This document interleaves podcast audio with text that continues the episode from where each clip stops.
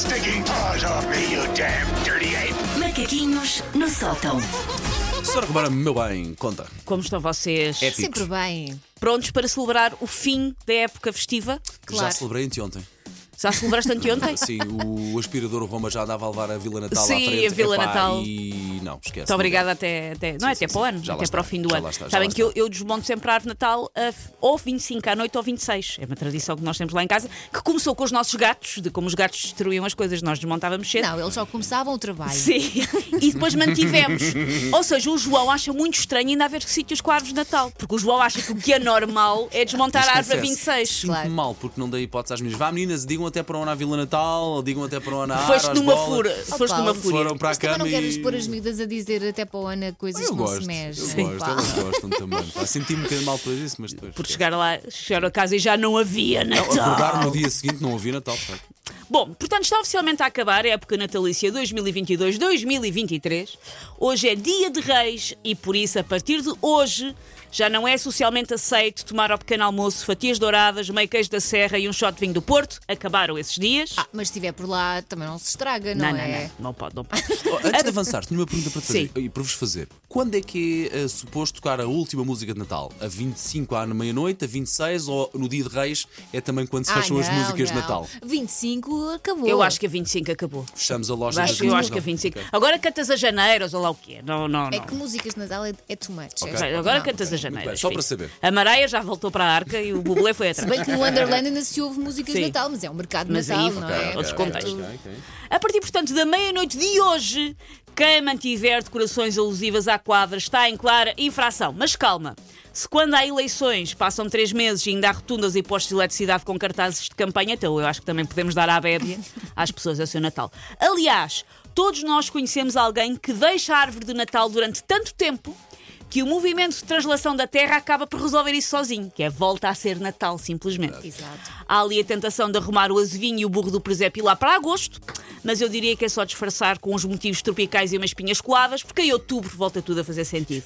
Aliás, isto de nós pormos as decorações de Natal cada vez mais cedo e durante mais tempo é uma benesse para os calões que passam a ficar errados só nove meses por ano, porque os outros três Exato. está na boa ter árvore. Na verdade, eu percebo porque é que as pessoas mantêm as árvores mais tempo do que é suposto, segundo a tradição, porque hum, fazer a árvore de Natal é divertido. É todo um evento familiar, com música temática, chocolate quente, ratinhos fofos da Disney a ajudar. Já tirar as decorações é geralmente uma tarefa só para um membro da Por família. acaso não, fazemos isso em equipa.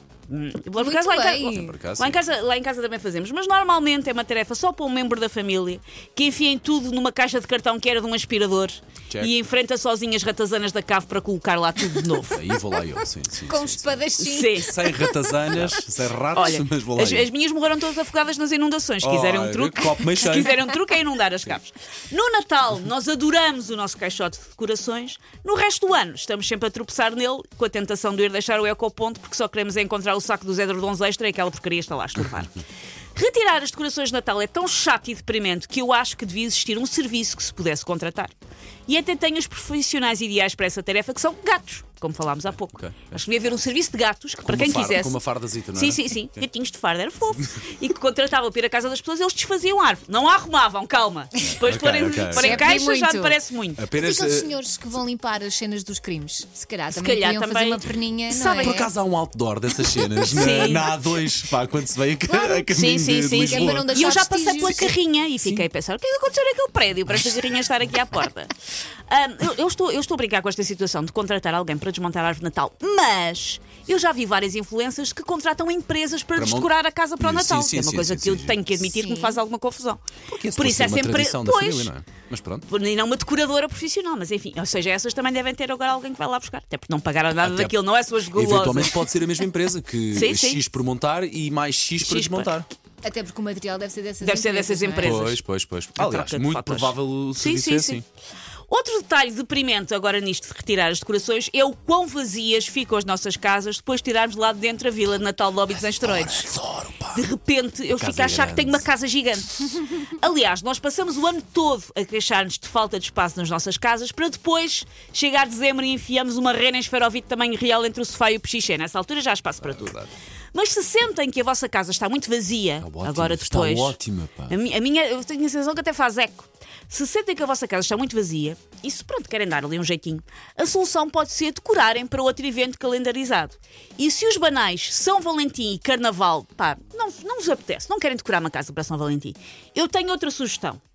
Dia 27 de janeiro, ou seja, podem até começar a tratar entretanto. Dia 27 de janeiro, calha uma sexta-feira, é, e juro que este dia existe, dia da apreciação do plástico com bolinhas. Ok. Ah, ok. Já estou a ver. Por isso vocês podem encher a casa bem. de plástico com bolinhas. Se quiserem ter também uma espécie de uma árvore, podem decorar um cato, porque o cato fica protegido, podem muito abraçar bem, o cato muito bem, depois muito por bem, causa do papel bem, de bolinhas. Por isso não tem de quê. Eu acho que as pessoas deviam decorar a sua casa para o dia da apreciação do plástico com bolhas. Está feito, comprado. Comprado, Susana.